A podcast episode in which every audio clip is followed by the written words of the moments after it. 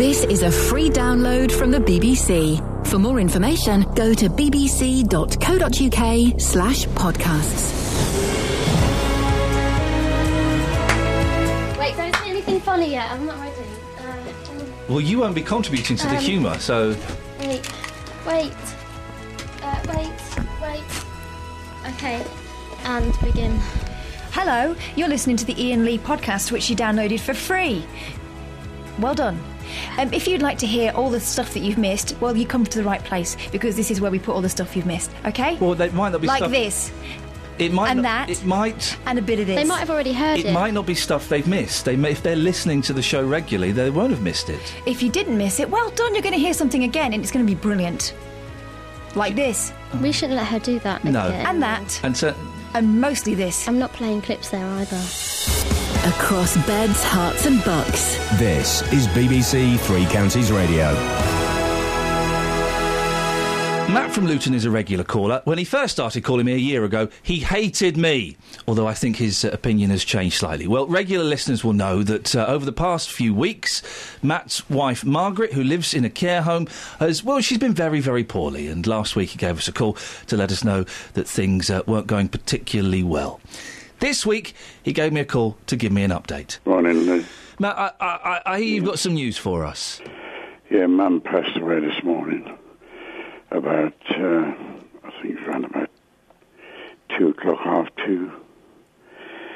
Uh, she went very peacefully, and all the girls are there, and Paul, Julie, Helen, Claire. They're here now because we, we, we waited and waited, and they, Neville's come and picked her body up, and then we come back to the house. Margaret's home, as I call her. And uh, I said to them, "Did I? Should I ring Ian this morning?" They said, "Yeah, please ring Ian." So that we could. You, you're the one that you're close to to me, and we've had our differences, me and you, but you've been very close to me in the last few weeks, and you know that feeling because of your mum. That feeling I'm feeling now, but you know what it's like and you could just have a few words of the, g- say to the girls and Paul, telling them how you feel. For me, Well, Matt, I do, I, I- I do know. I mean, my dad passed away last year. My mum's not very well. But what, d- d- you say that all the all the kids were with Margaret when she passed. we were all there. You were there as well. Yeah, we well, were. isn't uh, isn't that a gift? Oh God, Isn't that a gift? yeah, yeah, it was m- absolutely marvelous. And and Julie was the last in, and she seems to wait for Julie to come in. Yeah, they know sometimes. Yeah, they do know. Yes, I'm sure that And she just slipped away, did she? just slipped away. No pain, just relief on her face. Well, listen, no, no, no death is uh, i- i- i- is particularly good. But i- if you're going to go, then go quietly with all of your family around you. that's and we that's were all something to singing- cling on to. We were all singing her favourite songs, which I've told you before. But Which which one? Well, we Not had, not daytime friends, nighttime lovers. uh, You weren't singing that, were you? she loved Kenny Rogers, but uh, well, she had uh, "Story of My Life," Michael Holiday. That was one of her great songs. Favorite. Story of my life, Michael Holiday. Yeah, and and of course from a Jack to a King, that was her own song. Who did From a Jack to a King, the Elvis Ned version? Miller. Eddie Miller? Ned. Miller. Ned Miller. Okay, so you're all singing that around to her. Well, that, Oh yeah, and we were Bobby Darin was another favourite. Things, uh, eighteen Yellow Roses was a real favourite of the family. Oh. 18 Yellow Roses. Eight- Bobby Darin, yeah. Bobby Darren. Bobby Darren's fantastic. Well, it- it's it's marvellous that you were all there. How are you? Oh, f how are you feeling, Matt? Has it, uh, have you had? Has it I had time feel- to sink in yet? I feel very lonely. Yeah. empty. But you see, I'm lucky I've got all the kids around me. That's what's the most important part. And it's when they go now, that will be the, as you know yourself, you've had that with Yeah. your dad. Yeah. And no one knows until it happens to them, Yeah. you know. But I'm lucky I've got a great family. Well, it sounds like you've got a fantastic family, and, and Oh. the fact that they were all able to Yes. come together To be there. at this important moment is, um, you remember this time last week, yeah, we didn't think she'd last no. two hours. And she, she stood and she's been so strong and firm. And, and Hmm. we can believe the strength the woman had. Mm.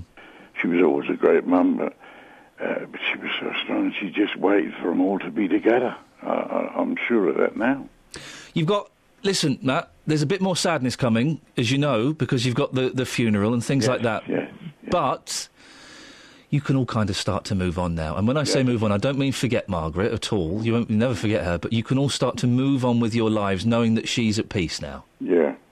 And could you tell Jonathan also? Yeah, I will let Jonathan know. Because you know he was a great. uh, I will let Jonathan know. Don't worry, I will pass that on. And also, Matt, don't listen. You, you give us a call anytime you want. I will. Yeah. Even if you're a bit lonely first thing in the morning. Yeah. Don't you start. I'm going to go back to normal. No, Ian, no, giving you a bit of stick, no, I think. no, you won't. I will not allow it. you give me as much stick as you want. You, you've got your friends down the boozer as well who like to give me a bit of stick. Yeah. Uh, t- Ma- Matt, do me a favour. Yeah. Go back into the room with all your kids. Yeah. Give them a big hug and tell them you love them. Yes. Yeah. They know that. Go and Yeah, well, go and tell them now because now is an important time for people to remember just how much they love each other. All right. Yeah. Yeah. Okay. Matt. Cheers, Ian. Thank you very much. Nice to speak to you, and I, we- we're all thinking of you and your family. Thank you. Very Lots of much. love. Cheers. Ian. Well, should we play a little song for Margaret? I think it would be appropriate, wouldn't it? From a jack to a king. Bald men are unhappy. That's a fact, isn't it, Kelly? Um, Here's the proof. Collins in Luton. Colin Bring back Dixon of Dot Green. or Z cars? Oh, oh yeah. Oh yes. Oh no. Mm, Oh dear. Now, Colin. That's me. Do you know? Do you know the name of this island where they only speak 18th No. century English? No, I'll be I'll be very honest with you. Until you said it just now, I had no idea it was there. Catherine, Catherine, you're saying Tangier Island. I've just looked at. I've looked it up, and it's there seems to be one called Tangier Island. Is it Virginia? Would that be right? I thought it was something like Saint. I thought it was a Saint something, like Saint Augustine or S- Saint Cramwell or Saint Bramley or something. Something like that. Okay, I'll. Um, But I don't know why. What, what have you got about Tangier Island? Tangier Island, Virginia, has a small population with a unique English accent. The accent, which is known as Hoitoida, is similar to the English Restoration era dialect. Hoitoida. John Smith was the first European settler on the island. John Smith, of course, of Pocahontas fame. oh, yeah, the card Disney. Yeah, Where is this island? Virginia, What? America. Mm-hmm. No, hang on. What in America? Well, it's in America. Well, it belongs to Virginia. I suppose it's off Virginia. Let me look further into this. Okay, you you you investigate further, Catherine. Yeah, There- there- interesting. yeah, there's an island. They speak 18th century English. Mm. I'd love to get a call from that island, or from someone pretending to be from that island. Anyway, what do you want, fella? the real real reason I rang up Yes, was Colin. Um, about baldies. Yes. I'm well. I'm I started going bald in my late twenties. Oh, mate, I'm so so sorry, Colin. No, don't be. Oh, I just look at it this way. yeah.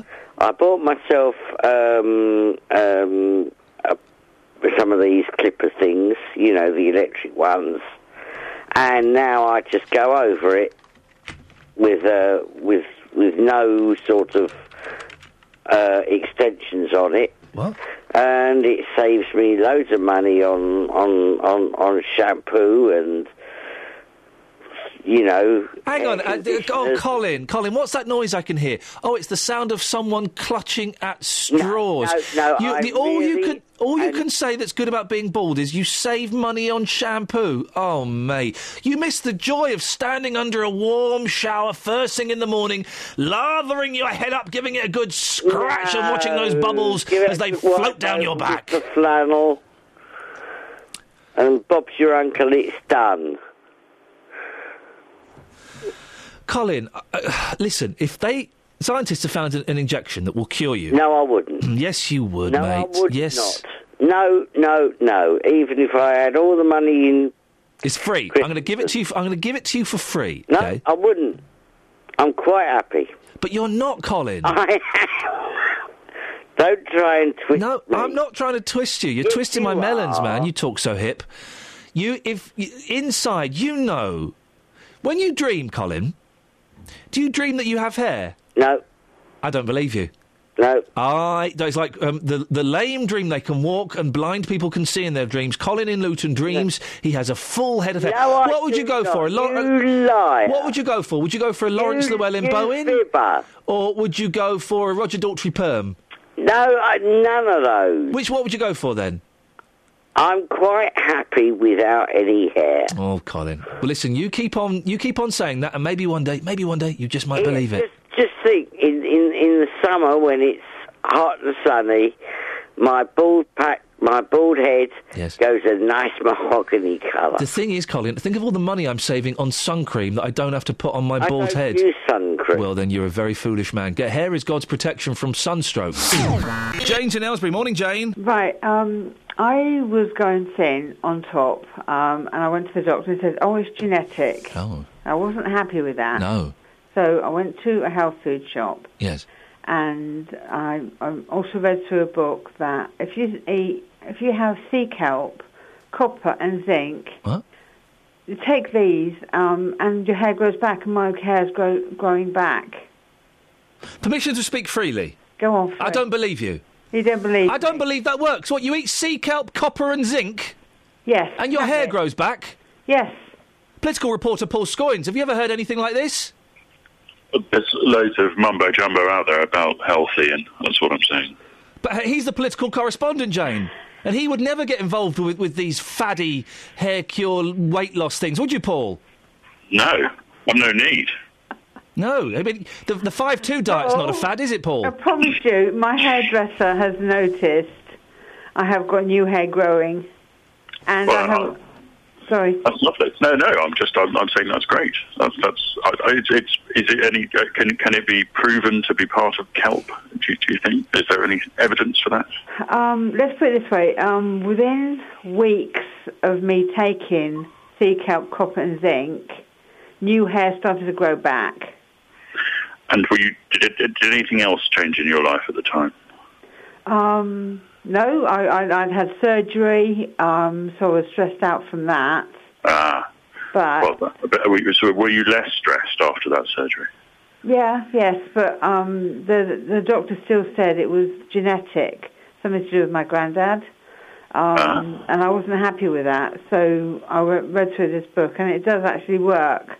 So if anybody's um, speculating about not trying to use it, it's not it's not worth um, giving a, a, a you know i- if you have a go and it works, you know why not? Well, Jane, you, you withstood a very tough questioning from a gentleman who has um, interviewed not only Ed Miliband, but also also the Prime Minister.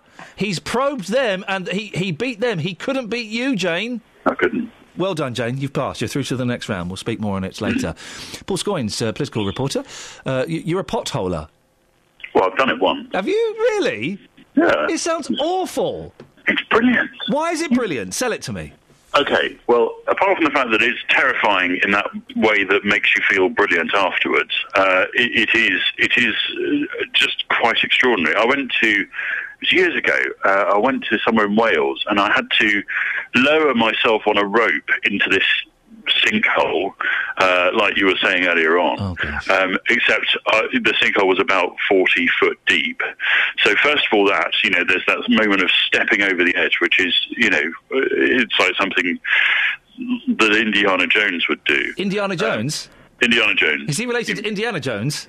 You might have seen his work. Yes. Um, Did you have a Did you have a big hat and a whip? I didn't have a whip. No, um, but but once you, once you're underground, everything goes. You know, your sense of smell is totally different. The, the- you know, the, the level of dark is is you've not experienced anything as dark as that. to be Yes, honest. you have to crawl through tiny cracks though, and I Yeah, with and it's all water. wet. Yeah, yeah. No. There was this moment where, where we were in, and we were having, and the, the the the guide with us said, "Oh, you need to hold on to this this rope." And there was a, a ledge, with, uh, you know, with some rope, and um, we didn't know it was a ledge. Of course, we were just holding on to the rope, and he and, and he said, "Don't don't step left. You probably probably don't want to do that." And we, but, but I should add that we'd had our light switched off, so we were doing it in complete black. Why And would then you it- do that? It's like when- if someone in a dark tunnel says "hold this" and you, you can't see anything, I'd be very suspicious. I- I'd, I'd do what they said, to be honest. Uh, and and um, then then we had to switch the lights on, and there was literally a bottomless drop. it was ridiculous. And then when we surfaced, honestly, I could smell everything. I could smell gr- the the, the The soiling of leaves your on the trousers. Oh, trees, the, the soiling of my trousers, the grass on the floor, the floor. How much does this cost to do? I don't know. I, I, my, my mum and dad sort it out. Do you not think maybe they were try- trying to get rid of you or something? That's uh, I'd not considered that. No, okay. Well, don't consider it too much. You'll, you'll go mad. So I'm going to book some for us now. Anyway, I'm just on the website, the British Caving Association. Do you know what, Scoins? Yeah? Book it. You want to do this? Book it. Do you want to do it? Yeah, I want to do it. I want to do it. Should I get in touch with the Gloucester Speleological Society? Are they Greek? I think they might be. Yeah, they let- do nice cofters. Yeah, let, let's do it. Okay. All right. I'm up for that. All right, fine, okay. Uh, d- uh, uh, yeah, I mean. Can we, can we count it as work? Because I can probably claim it back. No, no. Yes, definitely. We can. We've got a nice book. It seriously, I'm in. All right. We've got a nice text about you, Paul. Really? Um, it's um, anonymous, so I don't know um, who it's from. Check the number. That's all. Okay. Paul Scoins was on BBC One Look East last night. Is, this, is this correct? It's true. Okay. I did. I, I did my live debut. Oh, well done. How did you feel? Terrified. Good for you. I was totally shocked. You seriously? It's not me. If this is you, Do you need to get that? I don't have your home phone number. yeah. But I kind of think you might. Well, I don't. You've got that sort of. Honestly, that's not me. Hello. Ah. It's you indirectly, though, right? This has got to stop. I was totally shocked. Did you just dial that number randomly? As I always believed, he was an awful lot older by the sound of his voice. Very pleasant viewing. Be still, my beating heart.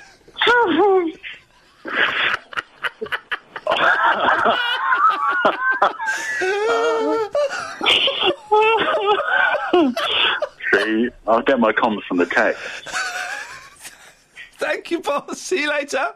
Bye. Here's a self-contained little unit of laughs. Morning, Ian. What do you got for me, Gary? Oh, I was just basically saying, um, I just heard last of your conversation about potholing. Oh, yeah? I just wanted to know if you wanted to hear a little story about potholing. I'd love that's to hear a all. little. Do you know anyone who's got a story about potholing? Yeah, me, Oh, myself, I- th- personally. that's a coincidence. Let's have it. Yeah. Uh, basically, uh, we went potholing once when I was younger with the school, right? Yeah. Down in Cheddar Gorge. Beautiful. And um, so while we was there, an- another school trip was there, and some some of that young lad he actually fell down one of the uh, potholes and cracked his hip. Oh, oh, really? And the bloke who was, uh, the bloke who took us, like the, the member of staff, he was a qualified uh, mountain and caving rescuer. Yeah. So he went and gave him a hand. And I know he's gone for hours, but he actually made it on that 99 program. Oh. No, the 999 program years ago. Oh, with Michael Burke? Uh, no, Alistair. Was it Alistair? Alistair McGowan? Yeah, him. That's him. That's the one, yeah. The Impressionist? No, no, no, not McGowan. that's, no, the Alistair, other one. that's Alistair McGowan. No, um, he's also done Police Camera Action. Oh, um, Alistair Campbell. Alistair Campbell, that's it, yeah. The the, the um, former uh, Labour spin chief. That's him. Yep. Uh, Okay. Yeah, yeah. But he actually, he actually made it on that program. Were you not terrified being on nine nine nine? Oh, No, I was on 999. Well, hang on a second. Who was on nine nine nine? The, the young lad from another school who's actually done potholing at the same time when we was there. So did you meet Alistair Sims? No, I didn't actually meet him. No, but I remember all the, all the helicopters flying above us and all that lot. Yeah.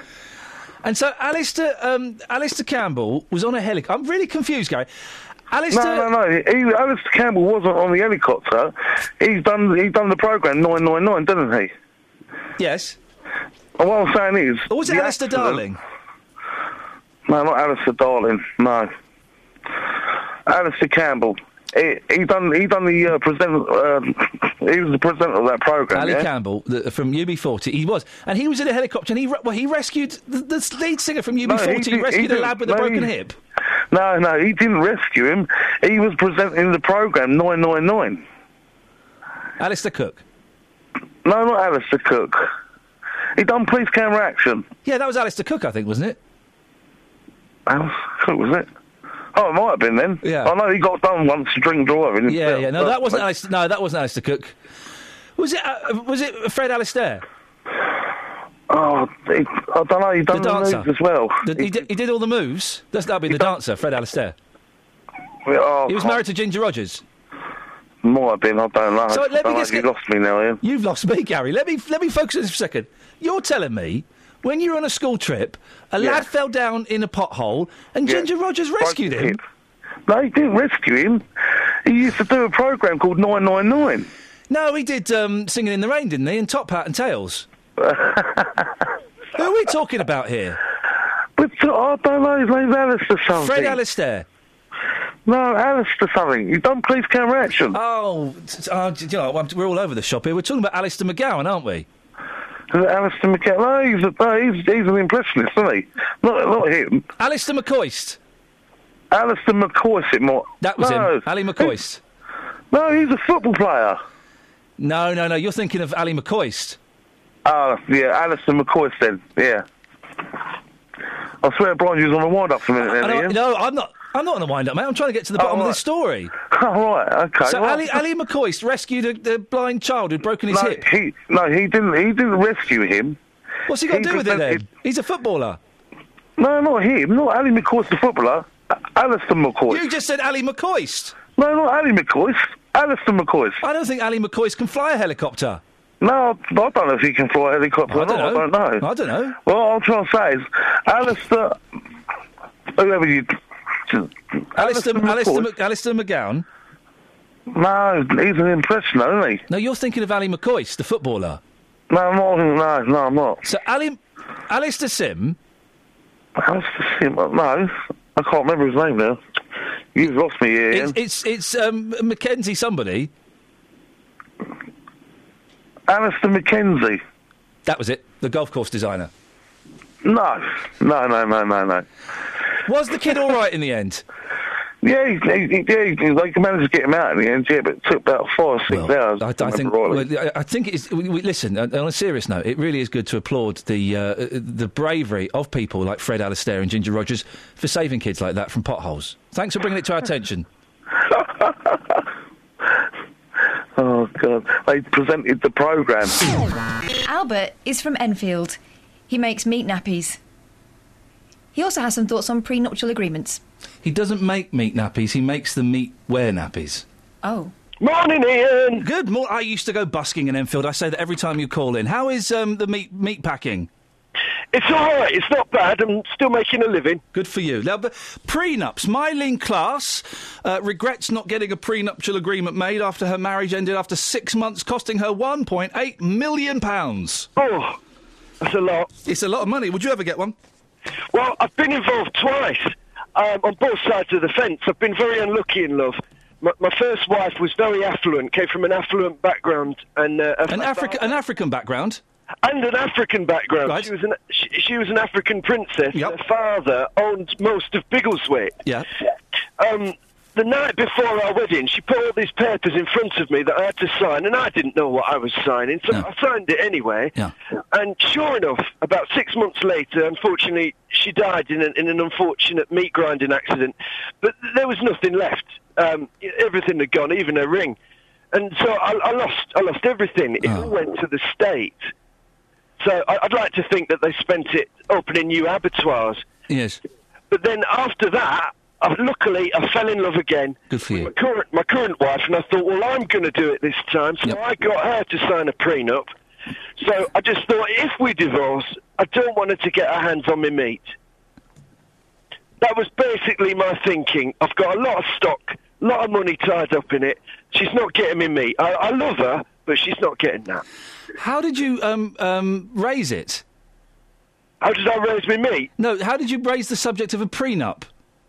I did it very delicately. I got her drunk. and that, that kind of helped, really. She was half passed out, so I grabbed her hand with the pen in it. So technically, she signed it. And how long you been married, Albert? Oh, ages now. It must be, what, three years? Yeah, and, and it's all it's going strong. You, you, you, you're all still uh, happy in love. Well, since she's become an elective mute, it's going swimmingly. Okay, Albert, thank you very much indeed. dun, dun, dun, dun. Done. Listen, I've told you this. I am big friends with Tony Mortimer. Big friends. No, no, no, no, you tweet What's a him. big friend? Do you tweet him? It's a different thing. I am a big friend of Tony Mortimer. And uh, in the week. Does that mean you're fat? Stop it! In the week, I promised I would get Tony Mortimer. Listen to me now, promising I will get Tony Mortimer. This is that bit. This is that bit, is it? Okay. When's Tony Mortimer coming on? Okay, that is well tomorrow. Really? Tomorrow we've got Andy from CBeebies coming on. Oh, that's different person. Tomorrow we've got Andy from CBeebies coming on. I like him. Okay, he's Andy from CBeebies is coming on. Um, Tony Mortimer. I, need, I I've just not even replied to him on, on Twitter. That's how cool I am. Hello, two counties. That might be Tony Mortimer now. Is that Tony Mortimer? Not unless he's from Luton. Looking at the number. Kelly, is that Tony Mortimer? Is that Hold on one second. Is- Joyce? What? Ian, I'm on the phone to Joyce. It's not Tony Mortimer. is that? Could you It's Joyce and Lee Grave, not Tony Uh. Mortimer. do us a favour? What's up? Ask her to pretend to be Tony Mortimer when she oh, comes Joyce. on from E E17. Can I put you through and you pretend to be Tony Mortimer from E17? He's a band. I'll pop you straight through anyway. St- Is Tony Mortimer coming on? She's saying no. No, no. She's on fader one, but she's just putting the radio off. Okay. Tony Mortimer from E E17. Tony? Joyce? To- Joyce? Hello? Hello? Is that Tony Mortimer from E17? you wish. Hey, Tony! It's a long time, mate. How you doing, buddy? How are the other guys from the E E17? This is George here from Leagrave. Kelly? Sorry, I thought it was Tony from E E17. You've typed on the screen Tony Mortimer from E E17. That's what I thought. Is, is E E17 nearly grave? Can I call you... Joyce, can I call you Tony? My son's name is Tony. beautiful, beautiful. So I'll call you Tony. What can I do for you, Tony? No, I was ringing up to say, please, tomorrow morning, Yeah. could you give us more time slots, e.g., quarter past seven, quarter past six, half past six? I was listening all, and you made me late getting out of bed because you never gave me the times. We're back to Kelly Brook again. Hang on a minute. I, I've given the. T- it's funny you should say that because I feel that I've given the time more today than I normally do, really. Tony. No, I've had you on since six o'clock. Oh, Yeah. A- Anyway, I do appreciate it. why don't you? Have you have you not got a clock? I have, but it's so nice listening to your melodic voice. Oh, but you are Tony. You are a little flirt, aren't you? You cheeky little monkey. Have a good day. It's eight forty. Tony, Thank you very much. great to speak to you, Tony. We'll speak to you again soon. Bye bye. Take care. There you go, ladies and gentlemen. Tony Mortimer from East Seventeen. Nice. I really didn't believe that you guys were friends, but you've proved me wrong. It's, one- it's one of my great pleasures in life is proving you wrong. When's the real Tony Mortimer? For goodness sakes, that's just that's just disrespectful. you introduce it. Ian, you say stuff wrong. No, I don't. February. There's a two. There's two R's in February. Fury. F- Ferrari. Fury. How do you say Ferrari? Fury. Well, that's Fury. I'm talking about Ferrari. You're, Ferrari? You're looking at me in a very macabre way. anyway, the thing Richard in Windsor had a problem Milk. with was Skellington. Oh yeah, say say it. Say that word. What? Skeleton. Skellington. Cute. This is the BBC pronunciation unit here. Now, look, we've had several complaints about your poor pronunciation this morning. Go on. First of all, when you were reporting on Sochi, you were going on about Skellington. Yeah, the Skellington. No ing is skeleton. No. Get you to spell the word shortly. And I understand that you're pronouncing milk as in milk, which is incorrect. In February, it's you're pro- not, not pronouncing that cor- correctly. Certainly, certainly beware of the Ides of February. Listen, th- th- how many how many R's are there in February? Not as many as you just said. I've said two. No one pronounces the first R. Start with basics. Let's go back to skelling, skeleton. Oh, because you've lost. Hang on a second. You've lost. You know you've lost the February argument, so you want to go on to Skellingtons. Away you go. Well, you've lost. Exactly how many. You've lost. Exactly how many allowed to pronounce. You've lost February, so let's let's move on to Skellingtons. Go. Only that you don't bully me. It's bad enough you bullying your poor young lady assistants there. They're, they're not. They're not that young. Whoa. There you go. You see, that's the reaction you got there, and you were trying to help them. Don't help women. What's called this morning? So listen, you, you lost February. What's this about Skellingtons? Go on. Well, can you spell skeleton? Yeah, S K E L E T O N. So why are you saying ing in the middle of it? I'm not. If you listen very carefully, I'm not. Warn you, beware the Ides of February. S K E L E T O N spells Skellington. Yeah, no, not ing. You're saying ing, skeleton. Well, I'm not, because that's not how you spell it. People say onion or chimney or h. It's skeleton, skeleton. It's not ske- Richard, you don't pronounce it skeleton. Who's that? You're thinking of Benetton. Pronunciation Corporation. You're thinking of Benetton, the shop where they p- do the pictures of the, the p- sick Well, people. I know my Benetton's from my jewellery. All right, spell Benetton. Why? Because because you brought Benetton into it. Yeah, I didn't. You did. You said skeleton. You brought Benny Benetton into it. I said ske- skeleton. Skeleton, you, you yes. Saying skeleton. I'm not saying skeleton. I'm saying skeleton. Sorry. Exactly. I had to accept your apology. Thank you. now, Jonathan. You are a very talented young man. You have taught yourself how to play the pianola. yes, I have indeed. Yeah. And you c- you claim you can play anything just by listening. You listen to it, you can sit down with a little bit of kind of working it out, you can play it. Well, yesterday we set you a challenge, didn't we? You did indeed. Can you play Tupac, or as I like to call it, Bruce Hornsby and the Range? Could you play this? We played this to you. We're all miming it here now.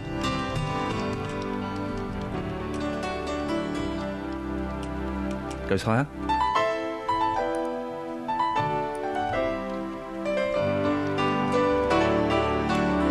That was the challenge, Jonathan. You've had uh, about 23 hours. Let's hear it.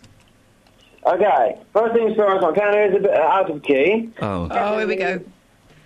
Hey, hang on. Secondly, uh, I spent about an hour doing it last night because I do have a daughter and stuff, so I do have a life. but here we go. This is what I managed to learn just from listening to it, okay? Okay. You hear that okay? Yeah, that sounds great. Okay.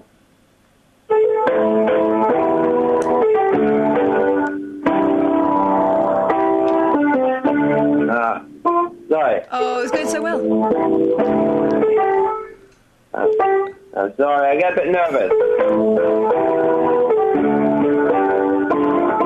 Ah. Don't, Jo- Jonathan, Jonathan, calm down. Don't be nervous.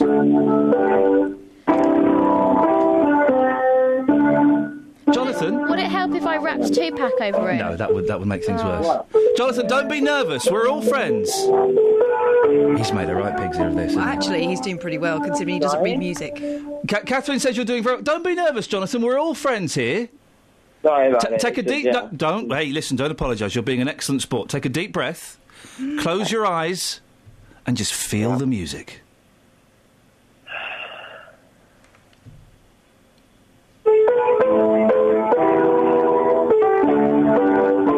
Ah, sorry.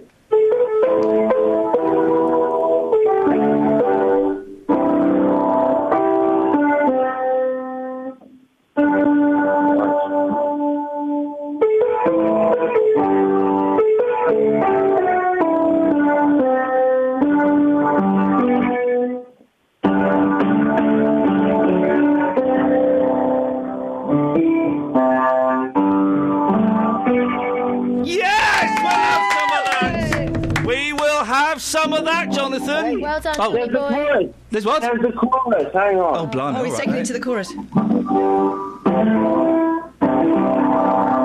It's just the way it is.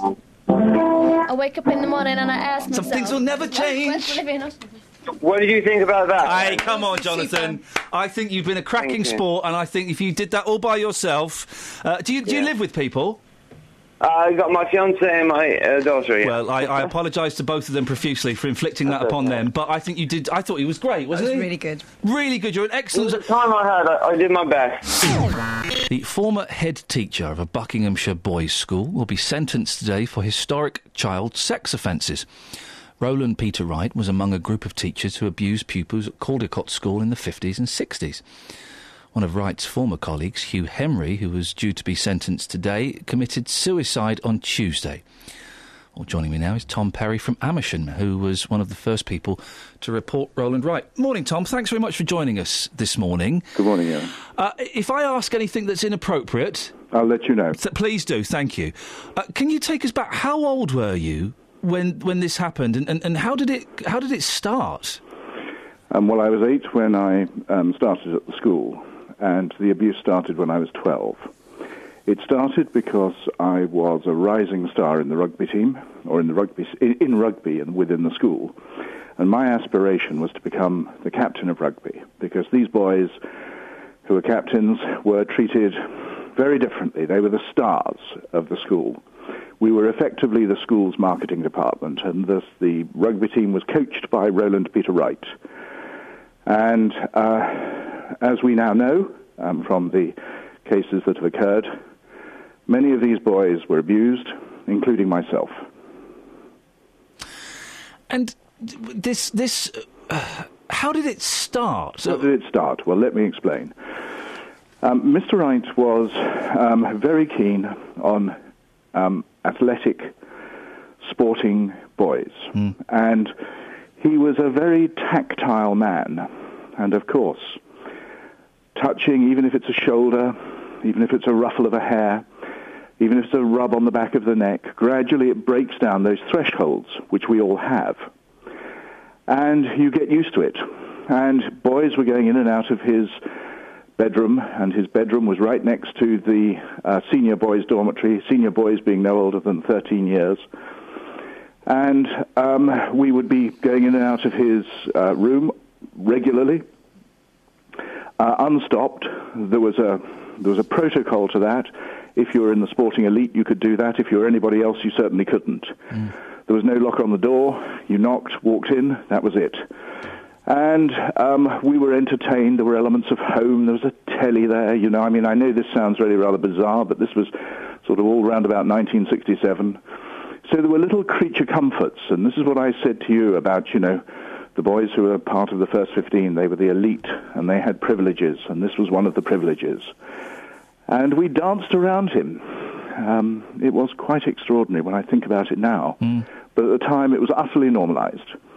And of course, when you have all this tactile business going on, it's only a very short step away from it going a lot further. And that's precisely what happened.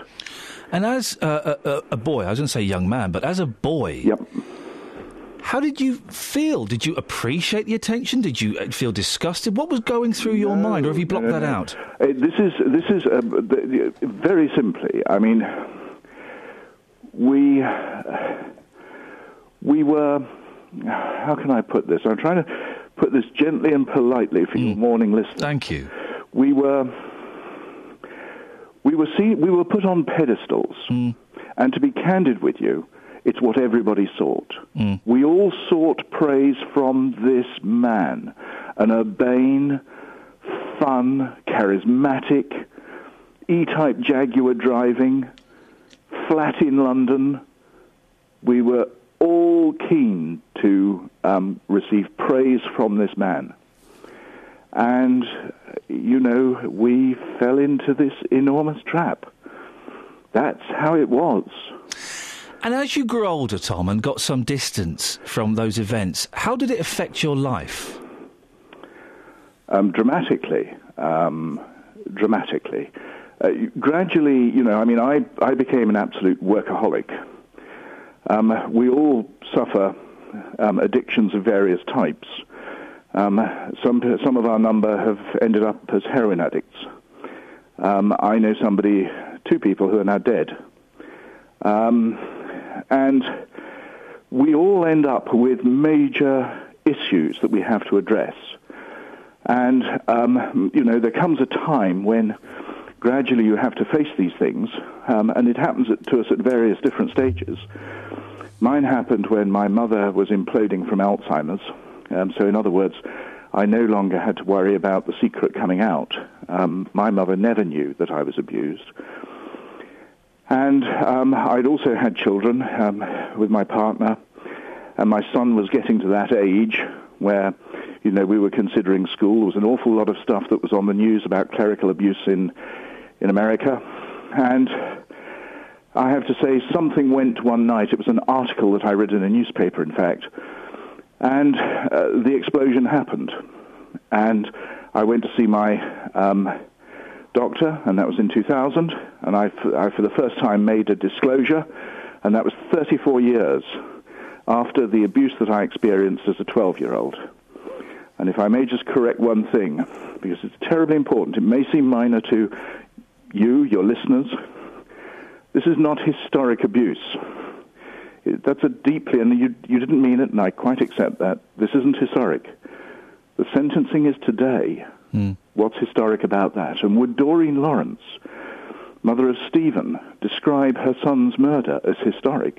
No, it's murder. I wish we'd get over this. Very pleasingly, Chief Constable of Thames Valley no longer, the whole force doesn't describe it as historic abuse, so there we are. I appreciate your correction, Tom. Thank you. Pleasure. Uh, Mr. Wright was also, uh, I believe, having affairs with some of the mums. Oh, Lord, yes. Uh, he- he, he was all over the place. Yes, he was. Yes, and, and the mothers thought he was absolutely wonderful. Again, you know, the urbane E-type jag driving charmer, you know, Mr. Smoothie. And um, uh, there was a competition between him and another man that was at the school as to who could bed the most mothers. And I know absolutely, and also si- sisters of the boys who were at the school. Um, I know in court today will be a man whose um, sister was dating right. Um, also in court today will be a man whose mother um, was bedded by right. He was bedding the mothers and abusing their sons. I mean, it is just, the whole thing is just surreal, to be candid with you. But that's just as things are. This case has taken a, a, a- an incredibly long time to come to court, isn't it? Wh- wh- why is it so long? Well, the case against Mr. Wright, I was the first pupil at Caldecott to speak, and the case against Mr. Wright um, was stayed in 2003. And a stay means that it was, it was awarded on the basis of, just to get technical for a moment, the Selwyn Bell precedent, which says as a result of the passage of time, the defendant cannot receive a fair trial. In brackets, never mind about the vic- never mind about the victims. Close brackets. That dismisses and gets rid of a case. Now, Mr. Wright then never had to answer the question, and no criminal stay has ever been lifted. So I've not got justice. However, we then had a documentary and um, uh, created a documentary in 2008, and that won a BAFTA. Uh, it's called Chosen. It was about the architecture of institutional sexual abuse, and many more victims came forward, and more people named more perpetrators. And so finally, the dam started to break at Caldecott, and it became a point in the end that so many more victims came forward against Mr. Wright that it was felt that no longer could all of the cases by then that had built up be held back anymore. And so finally and at last, and very belatedly, Mr. Wright was recharged with new offences, and all the other men um, who had uh, been exposed were also charged. One of those other uh, men was uh, Hugh Henry, who's due to be sentenced today. He killed himself a couple of uh, days ago. Yes. What are your thoughts on that? Well, I'm sorry for all the innocent victims uh, that uh, surround Mr. Henry. In every child abuse incident, there is an immense personal car crash. And most of the victims of that car crash are innocents. And that includes members of Mr. Henry's family. So I find that tragic, candidly. I'm very sorry for the boys who have complained against Mr. Henry um, one of whom I knew I know flew in from Canada for the sentencing hearing and arrived only yesterday. Um, it's almost like trying to grasp a hologram, and I think that's a tragedy. But there is one further comment that I'd like to make on it. Perpetrators are very controlling people, and Mr. Henry has displayed the ultimate control right at the very end of all this by denying his victims once more. And I find that tragic. Tom, uh, Roland Peter Wright is, is going to be sentenced today. W- Will any sentence be good enough, in your opinion? Well, eh, g- eh, this is going to sound most strange because eh, don't forget, it's not for me to say because regrettably my case was stayed. I now have to issue, and I did 10 days ago, issue civil proceedings against Mr. Wright. Um, the sentence is not the point. Not for me, anyway. Um, it will be to some, I'm sure, but you know we, we all have different views, and I can only give you mine. Um, I think I think from one respect it is important because it will send a very important message to those people who are abusing children today. Okay, um, uh, that is vital that he gets a strong sentence because of the message it will send. So we will have to wait and see. I wouldn't be surprised if the judge takes full account of that. But what we must all realize is is that the law that applied in these schools and other institutional settings that applied when I was abused in 1967 hasn't changed. If I walk into a room as a member of staff in a regulated activity and I see a child being raped, I am under no obligation in law to report that to anybody. If I do, I'm a, I'm a whistleblower by default. So that gets passed up to, let's just say, the headmaster of the school, who has statutory responsibility for safeguarding. In fact, the governor does, the chairman of the board of governors. They are under no compunction to report it. None whatsoever.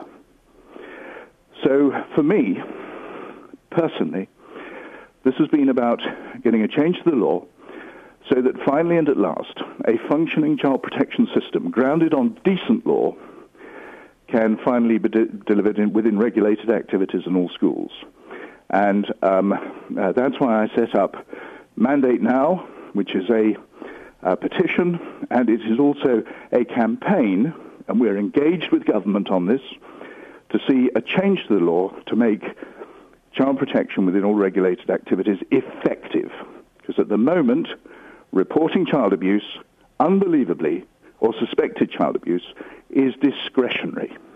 So you'd like to see it, Tom, if I've got this right, mandatory. If, if a teacher, for example, suspects another teacher of, of uh, abuse, they, they are legally obliged to report it. Yes, because you see, if you don't have that, there is all too many reasons not to report it. He's my friend, he's more senior than me, it's a hierarchical setting, what will the other people say to me? Will I be isolated within the school? Have I made a mistake? There are a million reasons for not reporting. There are no reasons to report. So, you've got to put something in place to remove all that decision making process. Mm. I must do it. If I don't, this happens. And that's what we need to have done. Tom, you say you've got a campaign. If people want to find out more, where can they go? Yes, if they go to, um, they just pop onto Twitter, at Mandate Now, all one word, or just put in Mandate Now straight into Google, and then they will see it all set out in very clear form. We've got a five minute guide on mandatory reporting, we've got the current law. Um, and how children, very simply, you place a child in a school today, no matter what the school tells you, it's not the school's fault. It is the, le- it's it is the fault of the legislation. It is a hologram, and it delivers almost nothing. Now, if you remember back to earlier in the week, and indeed earlier in this podcast as well, so that's two earlier backs you have to cast your mind back. Are you following me? I could just put this with the other one, though. I know. Okay, so- On both Jeopardy, you see, on we have to go through a journey. On both instances of the, the podca- podcast about twenty minutes ago and in the show a few days ago, I said I knew Tony Mortimer. We were very good friends. I would get him on the show. Neither of you believed it. Have a listen to this to my production team next door, Catherine Boyle and Kelly Betts. Oh, right, yeah. Good morning to you both. Good, good morning. How are you, Kelly? I'm very, very well, thank you. Catherine, yourself. I'm excited. You owe me, ladies. What? This is my sexiest voice, by the way, that I'm putting on. What? It is. You owe me, both of you, Mm. a big apology. Where you go? Well, hang on a minute. Let's just let's just have a little think about this. Big apology. I'm, I'm you told us you knew Chaz and Dave. Yeah.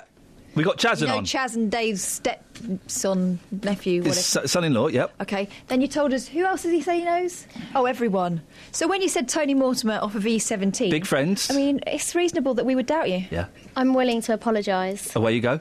Ian Lee? Yeah. I'm so very sorry. Catherine? You were right. Apology, Catherine. Yeah. All right, let's. Uh, Tony Mortimer from E17's on the line. Morning, Tony. Good morning. He kidnapped me. I'm at his house in a cupboard. I knew it. I was in the pub and then I got bundled into a van. Shut it, Mortimer. All right. Shut it. Now, listen, can you t- li- tell my team, you and me, we go w- literally way back. Years.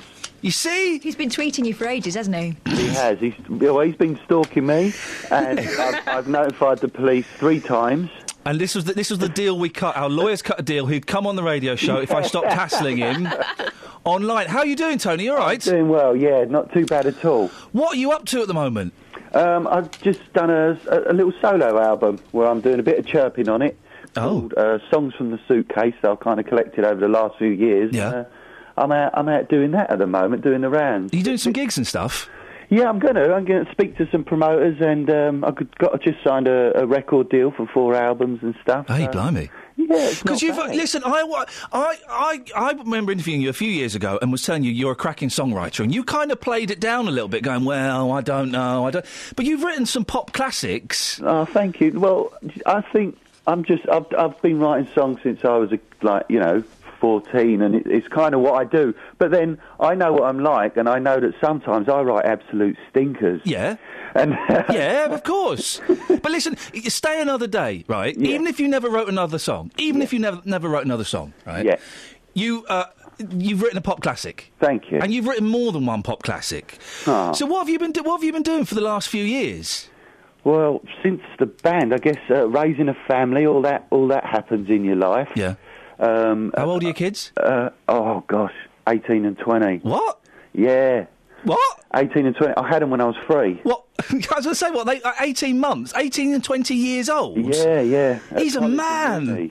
You're a proper grown up now, Tony. That's Oh. official. You know, it's just a matter of time before I'm a granddad, isn't it? You're old really? enough to be my dad. Oh my God. Kelly, Uh, can I, can I be honest? Could you stop flirting with him? Because this is really uncomfortable. Can't help. Tony, I have a very important question for you. Okay. It's from my cousin Christine, who is a huge fan of yours. Hi, Christine. Are you still fit?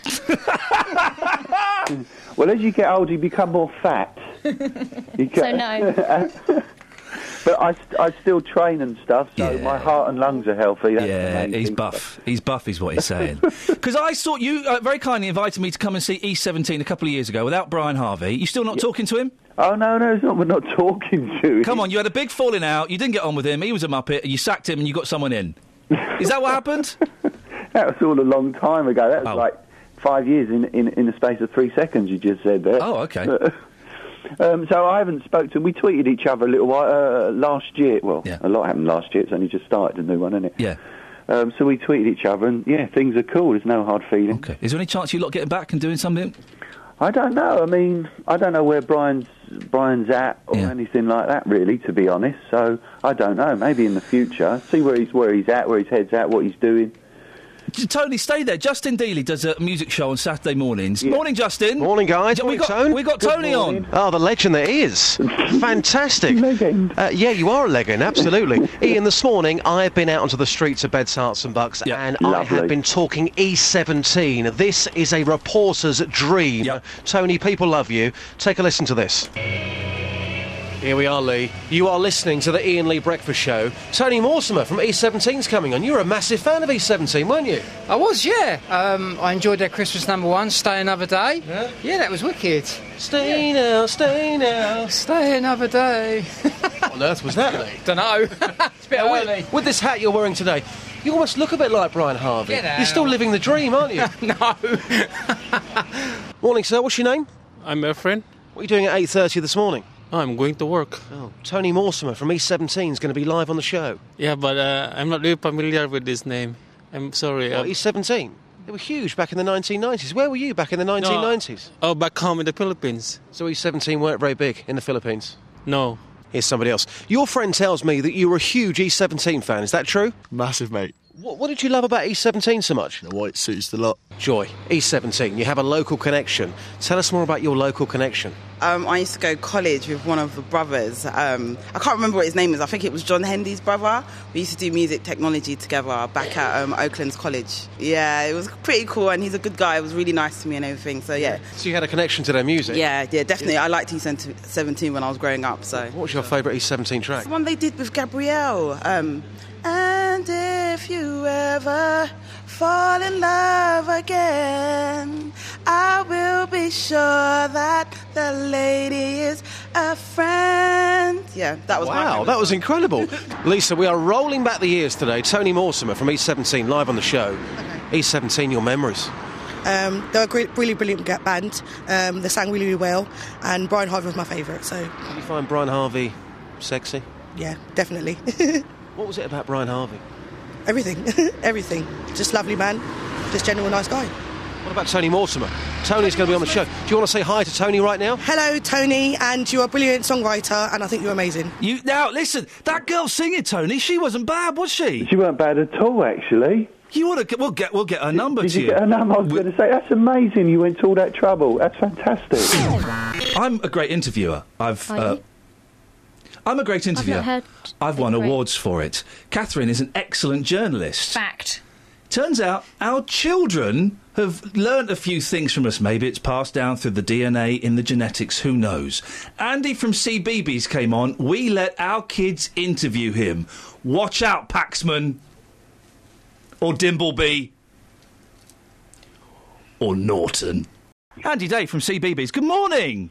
Good morning, sir. How are you? Yeah, I'm good, thank you. Are you causing trouble for my team? What's going on, mate? Yeah. What's going No, on? Of course I'm not. Of course I'm not. We, now, listen, we just had Tony Mortimer on from E17. If I'm honest, the nicest bloke in the world. It was such a good interview, Andy. We, we considered for a second sacking you off.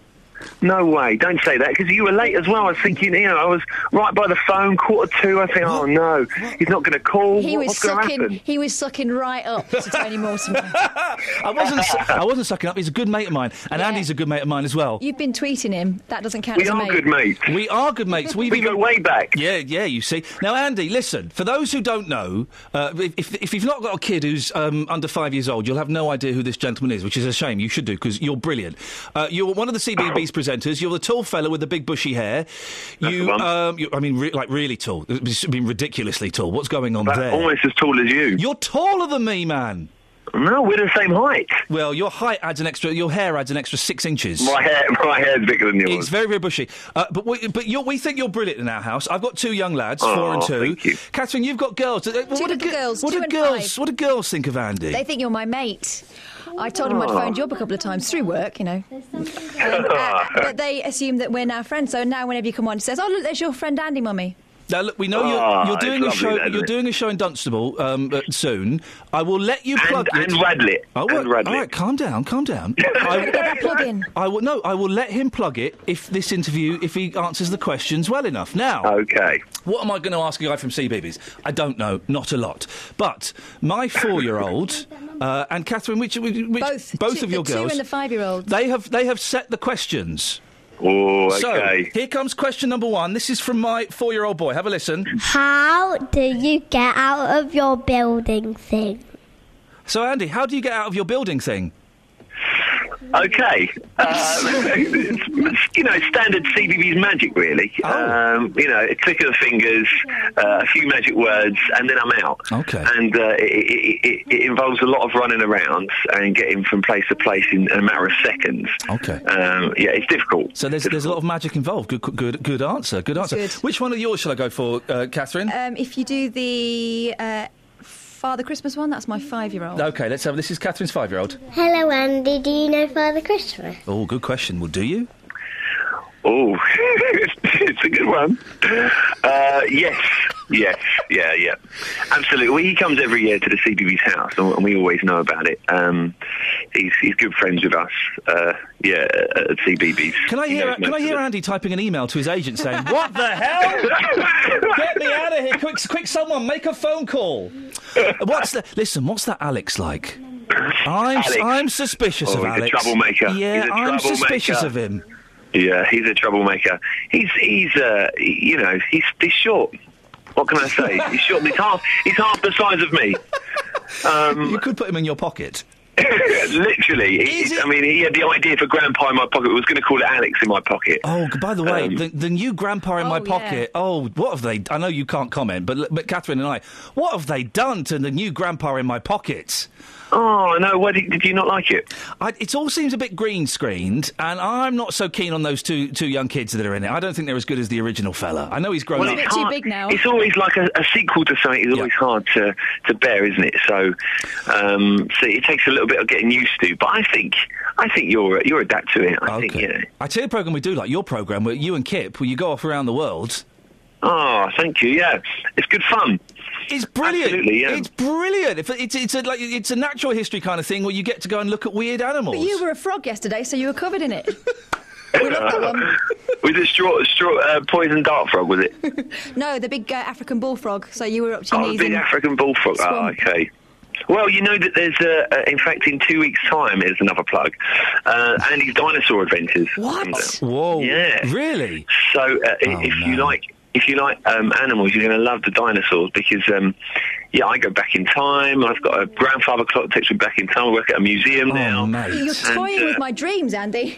No, honestly, And the I'm boys, there. the boys are going to love this. And the thing about CBBS I like, d- d- serious for a second, all right? We're very, very careful, and I'm sure you're the same, Catherine. We're very careful at what we let the kids watch. We don't let them watch CITV. We don't let them watch any. It's CBBS because.